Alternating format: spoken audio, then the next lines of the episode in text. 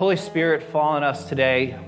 Remind us that your presence is ever present, that you're always available, that it's you who calls us into this space and into every space of our lives, and there's nowhere we can go to depart ourselves from you. That you are here with us and that you wish to continue to shape and mold us. God, we know that you are, in fact, making us into the likeness of your Son, Jesus Christ. Continue to renew our minds and shape our hearts.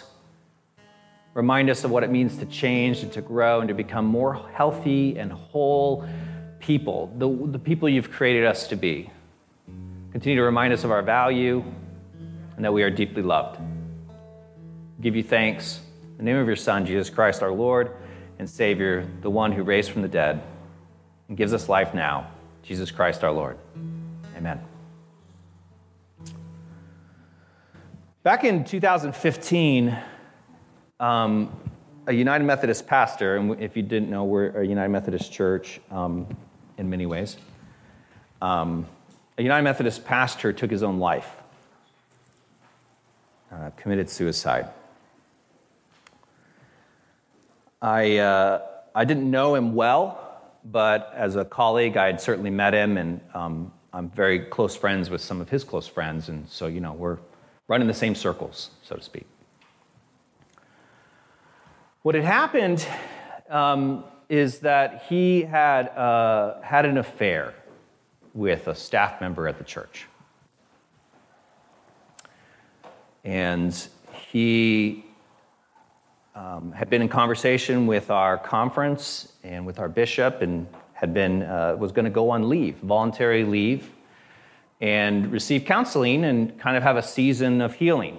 So in all respects, was handled. I don't know the details, but handled, you know, with sensitivity and with concern for those involved. And the church was even allowing him to stay in, in, in the church-owned house and, and, and be on salary for a period temporarily as he kind of figures out what's next. And so they were kind of set up um, for this thing to be dealt with. But a letter had gone out to the church telling them what had happened, and it was a surprise to everyone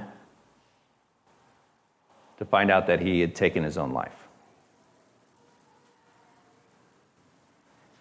You know, I, I can be really hard on church leaders, um, uh, especially when it comes to indiscretion. Uh, I often feel that it's not dealt well. It, it is one of the things that I have historically liked about our denomination is they handle indiscretion uh, professionally and with a, a, certain level of care and intentionality. I, I, there are processes in place as opposed to other denominations that kind of put a blind eye to inappropriate behavior done by priests and pastors. We deal with it. I've had a friend spend time in prison because of indiscretion and etc. But I tend I can be very hard on pastors and leaders because in our context I've seen an immense abuse of power. But I was thinking about today, and here's an individual who made a mistake, you know? And probably not just one, right? Probably a series of small failures that escalated over time. That's how these things work. They kind of grow over time and reached a point, and I can't speak to even begin to comprehend what was going through his mind other than to project my own experiences of, of despair and I've certainly been, I've certainly despaired. Maybe you haven't. I'm guessing many of you have, where I felt I couldn't go on. You know, I, I, can't, I can't live this life anymore. I can't really imagine what was going through his head, but I, I can project my own experiences and say, I wonder if he felt like a failure had reached a point where it just had become final. We're in a series talking about how failure isn't final, and I set out to look at two failures in Scripture. One at the person of Saul, and, and today we're going to look at Judas. I didn't realize, I didn't connect the dots until after I'd begun the study that both of these individuals' stories end with suicide which at first kind of feels like the opposite of, of, the whole series, right? It almost feels like failure is final sometimes. But I want to remind you, and I said this last week, and I think it's very important as we wrestle with what it means to grapple with life and death, that failure isn't final, not even in death. That's, that's literally the whole Christian message. isn't it? that there's resurrection in death. That even if something happens to a loved one, that that's not the end. And so that even death has lost its sting, is what Scripture says. It doesn't bite anymore. And it still does, of course, on an emotional level. We still feel the sting. But theologically and in the big picture of the world, it, it, we understand that it doesn't, that, that even in death, failure isn't final. I want to look at the story of Judas. And the thing about Judas is you already know where the story's going to end. It reminds me of the, the, the very popular play Hamilton. Have you experienced this? Um, Alyssa watched it every week for about a year. It was like our pand- it was our pandemic counseling or something. But you know, at the very beginning, um, Aaron Burr, that's his name, right? He, he, he, he shouts out right at the beginning what he's going to do, right? And I'm the fool who shot him, I think is the line. Yeah. That's how Judas' story starts out. We know exactly where it's headed, but the journey's still worth taking. Uh, I want to pull up Matthew chapter 10, verses 1 through 4. This is where we're introduced to Judas, and this is what I mean by that. Jesus called his 12 disciples to him and gave them authority to drive out impure spirits and to heal every disease and sickness. And these are the names of the 12 apostles. First, Simon, who is called Peter, and his brother Andrew, James, son of Zebedee, and his brother John. Philip and Bartholomew, Thomas and Matthew, the tax collector, James, son of Alphaeus, and Thaddeus, Simon the Zealot, and Judas Iscariot, the damn fool who shot him. The one who betrayed him. We're told right at the beginning who this guy is. I want to pause though and think about this. You know, this story was written for people who are already familiar with the Easter story. They already knew where things were headed. They already were familiar with Jesus dying on the cross and his resurrection. The Gospels were written after the letters uh, in the early church. So this was written for people who already knew the basic gist of the story. They knew what would happen with Judas, and so it's no point keeping it hidden in the story. But one of the things that I really want to sit with with this verse in particular, as we before we move on to some others and look at Judas, Judas's story, is Judas was a disciple of Jesus. Jesus. Scripture doesn't deny that. He was technically and officially and formally a disciple of Jesus. And, and here's what we have to start with, and this is, this is very, very important. Even though he was technically and officially and formally, he was on the roster as a disciple of Jesus. What we learned in the story was that he wasn't really a disciple of Jesus. Because it's one thing to carry the badge, to claim to be a follower of Jesus, to, to have a church membership card, which we don't have.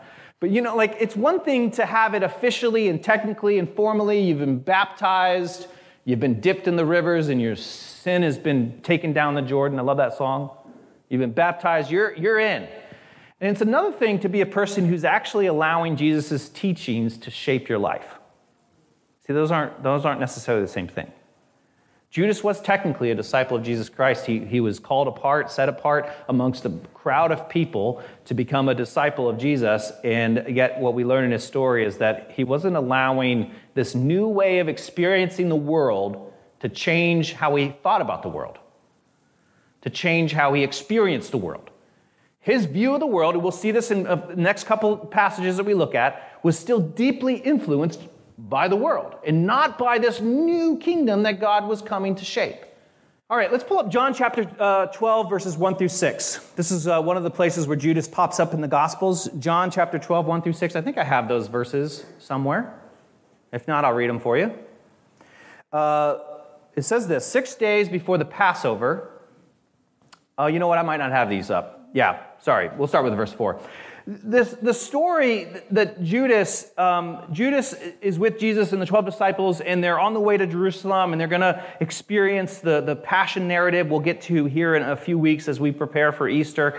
But uh, they're in Bethany and uh, they're eating, and this woman comes into the room. It's a story that all the Gospels tell the story about. And she anoints Jesus with this really expensive perfume. It's this beautiful symbolic of how he's going to be buried, and it's an act of worship, but it's expensive. And, and she just wastes it on Jesus, right? That's just the story. It's this extravagant love. It doesn't make any sense. But uh, this is what happens. This is how Judas responds to it, at least in the Gospel of John. He says, But one of his disciples, Judas Iscariot, who was later to betray him, they really don't want you to forget this fun fact. The, the fact is that this, Judas is this great villain, you know, in the early church and in, in, the Gospels in particular. I mean, he's just, he's just embraced as a villain. I, I want to, in this series, and same with last week, humanize him a little bit. I, I think he was, you know, he, made, he, he messed up all right, he engaged in failure, but we all do. And so we want to unpack what was different about Judas that made him so terrible. Um, so, but the early church didn't think that highly of him. Judas Iscariot, who was later to betray him, ejected. Why wasn't this perfume sold and money given to the poor? That's a good question. Now, this, is, this, this is a great question. The, the perfume wasn't doing much other than it was an act of worship, you know, which I, I, I hear is important, and, eh, but it wasn't, didn't have a practical purpose. And Judas asked the very logical question why isn't this money being given to the poor?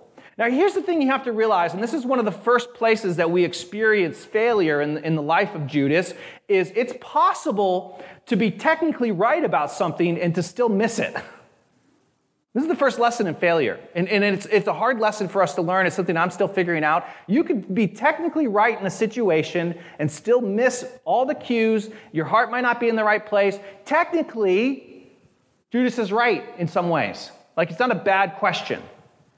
And yet it's his first act of failure. We're given into, uh, we're, we're allowed to see his inner motives. Verse 6, he says, He did not say this because he cared about the poor, but because he was a thief as keeper of the money bag, he used to help himself to what was put in it. Appearing righteous is not the same as being righteous. It's, it's entirely possible. It happens all the time. Judas is not that original. That's the sad part about Judas' story. He's not original. It's entirely possible to say and do all the right things to use all the right Christian, you know, to figure out what Christians like, what other Christians in your community like, and to ask those questions or to pose those comments and just put it out there. And for there not to be any change in your heart. That's what we see with Judas. He knew what to say, he knew what to do, he knew, technically, he knew what Jesus cared about. But in his heart, there was something else going on. He happened to be addicted to money. He had a deep love for it, and that was what was shaping his heart. We see this all the way to the point where Judas betrays Jesus. Matthew 26, starting with verse 14, it says, Then one of the twelve, the one called Judas Iscariot, went to the chief priests and asked, What are you willing to give me if I deliver him over to you? See, the chief priests were trying to figure out how to get Jesus uh, arrested, but he was so popular amongst the crowds that they couldn't do it in the public. They had to do it secretly. And so they had to figure out a way to find him at night, wherever he might be in the city or the surrounding area of Jerusalem. And they needed an inside man. And Judas decides to say, Hey, what would you pay me to hand Jesus over to you? So they counted out for him 30 pieces of silver. Um, fun fact i don't have a great lesson here but for people who are interested in the you know how the bible connects this is referencing two old testament stories um, that could add an extra layer of interest or uh, of, um, of, lesson potentially if you dig into it. Um, 30 pieces of silver is applied in, in two other places in the old testament. First one is in zechariah chapter 11 there was a shepherd. Uh, the, the prophet Zechariah is uh, filling the role as a shepherd, and he's, he's looking over sheep who are uh, set to go to the slaughter. So, a shepherd for sheep who are going to be slaughtered, who are going to be butchered, who are going to be sacrificed in their Old Testament worship. And uh, he's paid to watch over the sheep, and then he deserts his flock. You can kind of see how this ties into Judas's story a little bit. Paid to, he deserts his flock, a sheep, set up to be slaughtered. I'll let you connect the dots. The second one is Exodus 21, verses 32 to 33. 30 pieces of silver was the amount that you had to pay if you hurt someone else's servant. Interesting connection. So the story at Exodus is like if your cow or your bull runs over a servant and hurts them, you have to slaughter the cow. They don't get to live anymore, and you got to pay the person who owned that slave because this was slave culture at the time, um, thirty pieces of silver to make up for the fact that their servant, their slave, had been wounded. Judas is paid thirty pieces of silver to hand over the servant of God in this story. Going on. From then on, Judas watched for an opportunity to hand him over. Money is central to Judas's betrayal, to, to, to his failure. What's happening in Judas's heart and his love for money is at the, the heart of his story. Money had begun to shape his heart and his mind, and he was a disciple of money. That's Judas's story. That's what his goals were around money, right? I mean, we can project and we can speculate a little bit. His, his motivation was around money. So he had goals around making a certain amount and receiving a certain amount, and he always needed more. Judas is a fantastic character to reflect in the capitalist American Christianity, if we're honest. You know, one of the lessons that we have in failure today is one of the greatest failures you can do in life is being successful at the wrong stuff. Success in America is very apparent. And I, I, I want to talk about success in America for a second because I happen to be a big fan of comforts. I, um, for me, it's all about houses and stuff. I mean, okay, so you know Jeff Bezos and his like yacht and the bridge thing. We were talking about it in staff the other day. We were debating which billionaires were worse. We won't, I won't get into it. I happen to like Elon Musk a little bit, so don't get me started.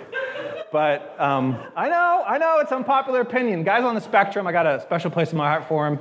So, um, but we're this is this is what we do as staff before meetings. And um, uh, so I was reminded of and here's the thing I, am a little, you know, he's got this giant yacht, and they're gonna have to, they're gonna have to take down a bridge to get it through, and it's like, ah, billionaires, ah, all this sort of grumpy uh, disdain. I'm gonna be honest with you. I would enjoy a yacht very much.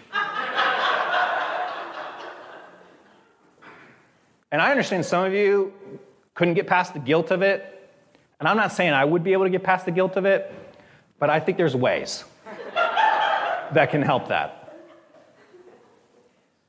I, I've been in a few nice houses. And you all know, many of you know the story of my house. We bought a fixer upper, ugliest house in Franklinton. And, you know, we've made some rooms pretty nice, and I like showing off pictures. I've shown a few of you.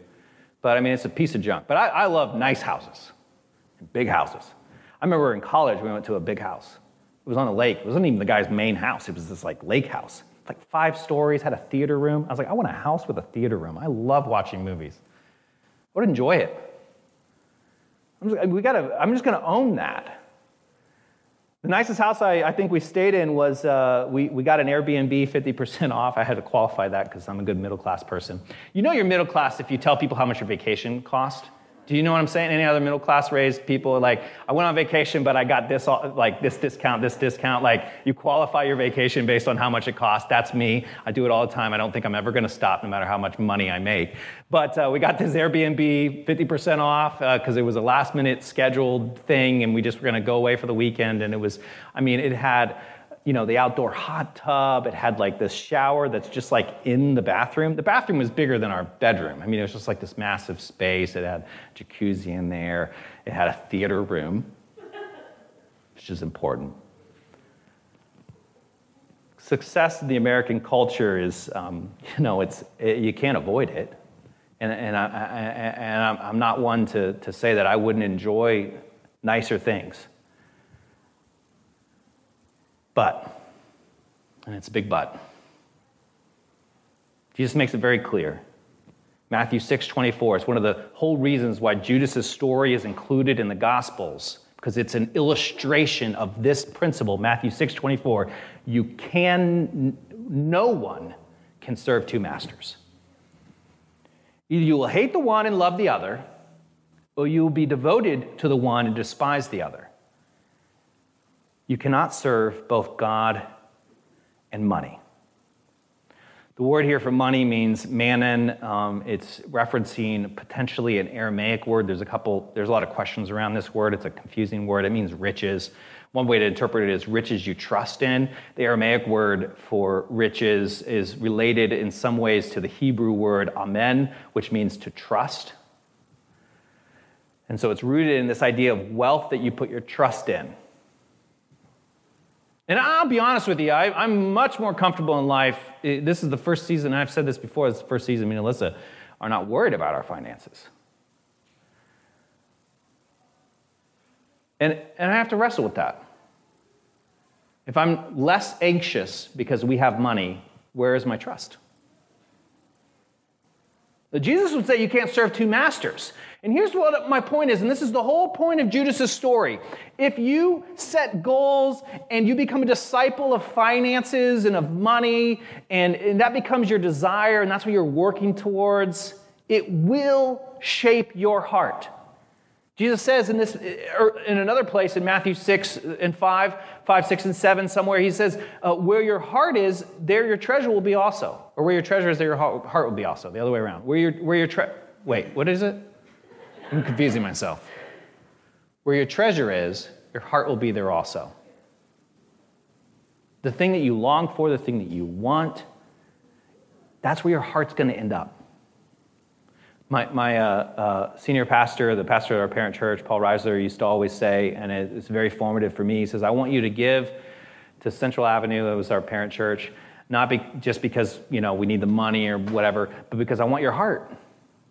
And where your treasure is, is where your heart's going to be.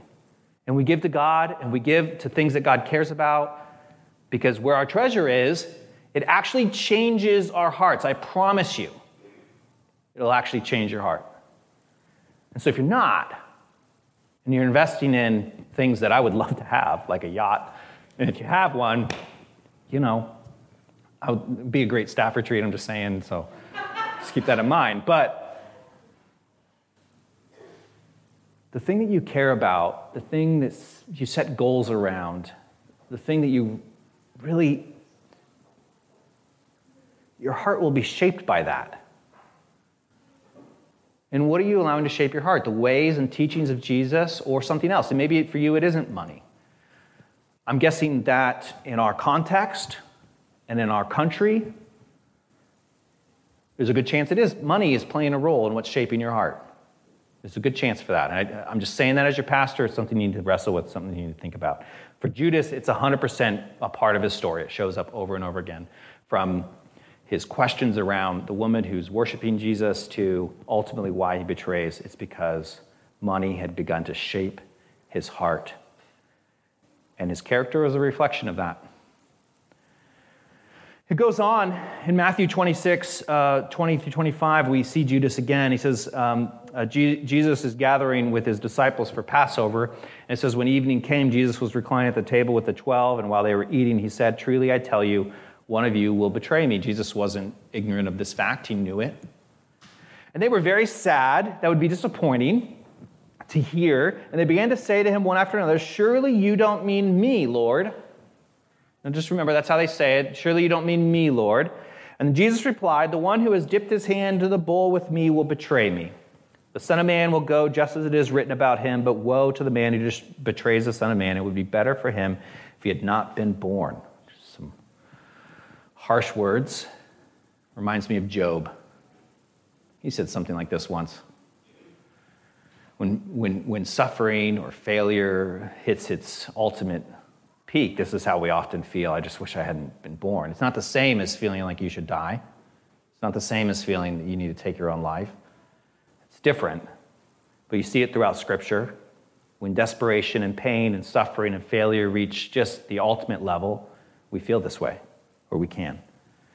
Then Judas, the one who would betray him, said, and notice how he says it a little differently. It's his turn to, to counter. He says, Surely you don't mean me, Rabbi Something's interesting in Matthew. Um, Matthew pulls a lot from the Gospel of Mark. Mark uses the word rabbi and Lord sort of interchangeably, but wherever the disciples uh, refer to Jesus as rabbi in Mark, you see uh, Matthew, the Gospel of Matthew, which we're reading here, changes it to Lord. And so you see this pattern in Matthew where Lord in the Gospel of Matthew is used mostly by inside people his disciples who are following Jesus. And rabbi was the word used by outside people who weren't following Jesus but talking about Jesus. And there's there, neither one is derogatory. Rabbi meant teacher, and you often followed them, you'd learn from them. Obviously, Lord meant master in a slave servant culture, whether right or wrong, master, that's what we're talking about. And they and so what we see in the Gospel of Matthew is the disciples would call him Lord, and Judas called him rabbi which is a lesson in itself, isn't it? You can't serve two masters. Judas's master wasn't Jesus, according to the Gospel of Matthew. It was money. And so he referred to Jesus as rabbi, as teacher. And it's possible, once again, for us to view Jesus as a great teacher, but not willing to accept Jesus as our Lord which includes lord over the things that we wish we had, and lord over our finances, lord over our assets, lord over our money, lord over our time, etc. For Judas, Jesus was nothing more than a rabbi. He goes on, um, the dinner, they have dinner, we'll, we'll experience that this, uh, this next Holy Week. We'll, we'll, we'll be doing a podcast for each day, and you, we'll spend some time with the dinner and washing of the feet. But uh, later that night, they end up in a garden, and this is where um, uh, Judas betrays him. He says, While he was still speaking, Judas, one of the twelve, arrived.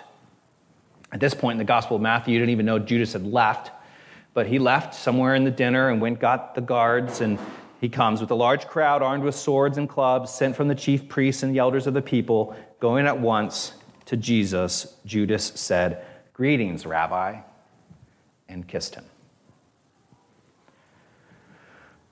We know where the story goes from there. Jesus is arrested, he's put on trial, sort of. He's beaten, he's stripped, he's hung on a cross, he dies, he's buried, and ultimately rises again. But before he rises again, before that ever happens, we're told what happens to Judas.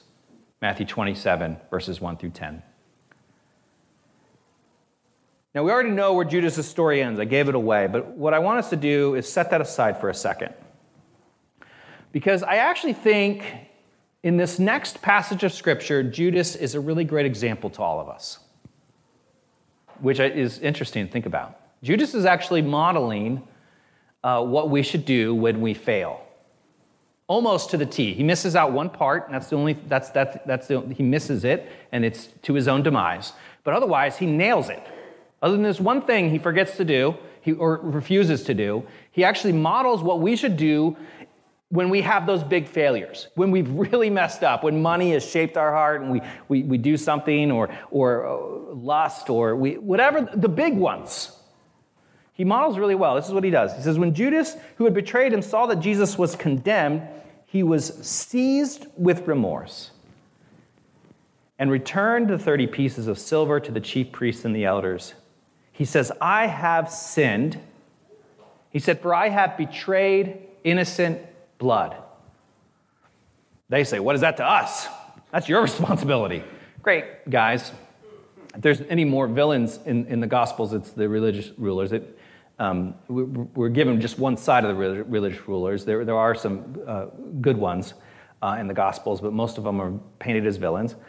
Um, so Judas threw the money into the temple and left. Okay, up to that point, Judas nails it. I mean, there's not a there, there's literally not much more he could do to make this right. I think I have a slide for this. Do, do I have a slide in there? Yeah. He's sorry. He shows remorse in his heart. Like this is the first time like we're, we're, we're shown, like up to this point, we're told that his heart is just wants more money. But at this point, we see that there's something going on in his heart that's actually deeper than that. He is sorry. And, and, friends, that's, that's really important. When we mess up, we have to allow ourselves to feel that. to, to feel remorse. I, I regret it. That was bad. Now, we can't sit in that, we can't live in it, but it's important. It's an important part of the process. He returns the money. I mean, come on. What else can he do? He returns the money. He doesn't keep it or anything. He's like, no, I can't have any part of this anymore. He acknowledges Jesus' innocence. He says, You know that Jesus is innocent. He says it in an indirect way. He says, I betrayed innocent blood, but he acknowledges Jesus is innocent. That this should not have happened to Jesus, and he owns his guilt. He says that this was wrong. This is actually, you know, four things that are, you know, pretty, pretty good. Pretty good place to start. So the question is, what is he missing? The next verse, uh, the rest of that last verse, I think I have it there. So Judas threw the money into the temple and left. Then he went away and hanged himself. And that's where his story ends. The story actually goes on. You can read it for yourself. The priest buy a field, and it represents some Old Testament prophecies. We won't get into it. But as far as Judas is concerned, he went away and he hung himself.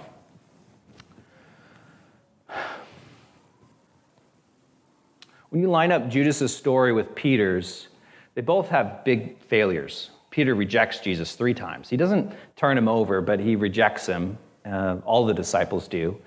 But for Peter, he eventually becomes the leader of the church. And so when you hold those two stories up, you know, Judas nailed it. He, he, he repented, he was remorseful, he, he gave the money back, he didn't keep it, you know, he said he was sorry, he acknowledged Jesus innocent, you know, he tried.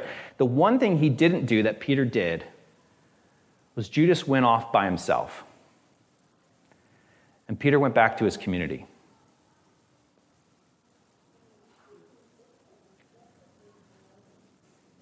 Failure will always feel final if you allow it to isolate you. Every time. And, isn't that what failure does? When we mess up, especially when it impacts other people, people we love, am I the only one who just wants to run away? Who doesn't want, like, I'm afraid that I've gone too far, I've done, I can't be with those people who don't love me anymore? Failure if we allow it to isolate us, will feel final. Here's what we know about the disciples they'd been trained by Jesus himself to love and forgive sinners. they weren't perfect, but don't you think they could have created in their heart forgiveness for Judas? Now, the church hasn't always gotten this right, and it's possible the 12 disciples wouldn't have either, but isn't that what Jesus was all about? Well, couldn't there have been room in the kingdom of God for yet another sinner? And the answer is always yes. The, the, the, hardest thing about Judas' story is this, and I, I don't know how his story would have been different, but it's an important lesson for all of us whenever we feel that our failure has gotten too bad or we've reached a tipping point and failure feels final for us. And if you've not reached that point, thank God. I have, and I know many of others have as well. The failure is probably not as bad as you think, even if it's bad. And the community of God, the true community of God, is ready and willing to welcome you back. And if the community of God is unwilling, guess what, friends? It's not the community of God. It's, I mean, that's how it works.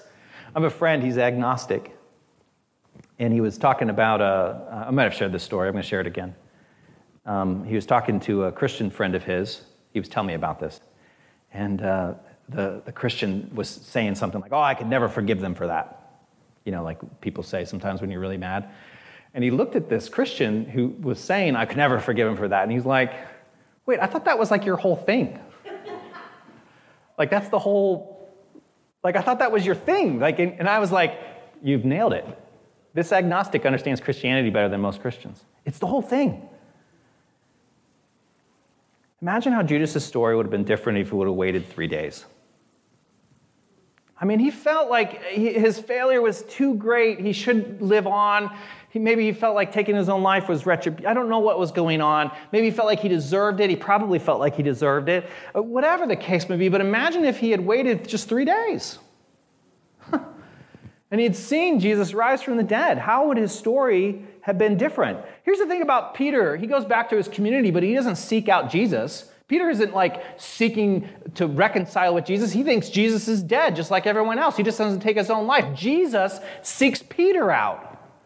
Oh, imagine how Judas's story would have been different if he would have waited for Jesus to raise from the dead. Do you think Jesus would have sought him out? Depending on how you answer that question, says a lot about your view of Jesus. In fact, Jesus tells a story where he says, Oh, I'll leave the 99 and go after the one. And if Judas isn't the one, I don't know who is.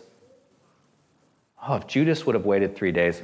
If you're ever feeling desperate, friends, the, the, this is an extremely important message because I know mental health is a, is a real thing. And, and if you've not contemplated suicide, I know you know somebody who has. And whether they've shared that with you or not, I can't say. But just statistically, you have.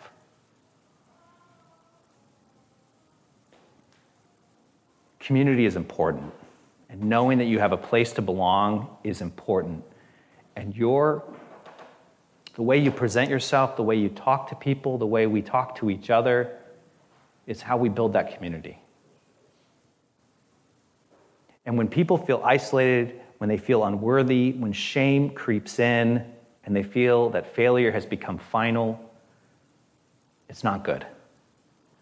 I'm amazed that when I mess up, I feel the worst when I'm alone, and then as soon as I realize people can still love me, I don't feel so bad. It's pretty obvious, but that's what I'm talking about. And we get to decide what kind of community we're going to be. So if you are feeling desperate or you know someone who's feeling desperate, knowing that they belong, that they're still loved is essential. The other thing is, if you're feeling desperate, you know what? Sometimes it just takes waiting three days. Just give it three more days. And after that, if you still haven't seen God show up or something get better, give it another three days. Like sometimes we just have to wait it out. We got to feel it out. We got to give ourselves just a little bit more time. This is a big conversation, and I can't, I promise you that I'm, I'm you know, I, am likely to fail whenever we talk about something sensitive, and I appreciate your grace in that. It's a good sermon illustration for today. But I want us to be a place for even Judas. And until we can understand that there's room for even him, uh, we don't quite understand what it means to follow Jesus. Let's pray. God, we come before you and give you thanks that we are able to abide in your love and in your grace, that you go after the one that is lost, that you are building a community that doesn't follow the rules of this world that you are shaping our hearts and minds not to be selfish or to have self interest or to get more and more, but to be more gracious and more loving and more forgiving. God, give us grace when we fail big. Um, teach us what it means to, to hold uh, truth to power and to hold power accountable, while at the same time reminding ourselves that there is grace and there is forgiveness. Help us find that beautiful balance of truth and grace that we see in your Son. Give you thanks in your name. Amen.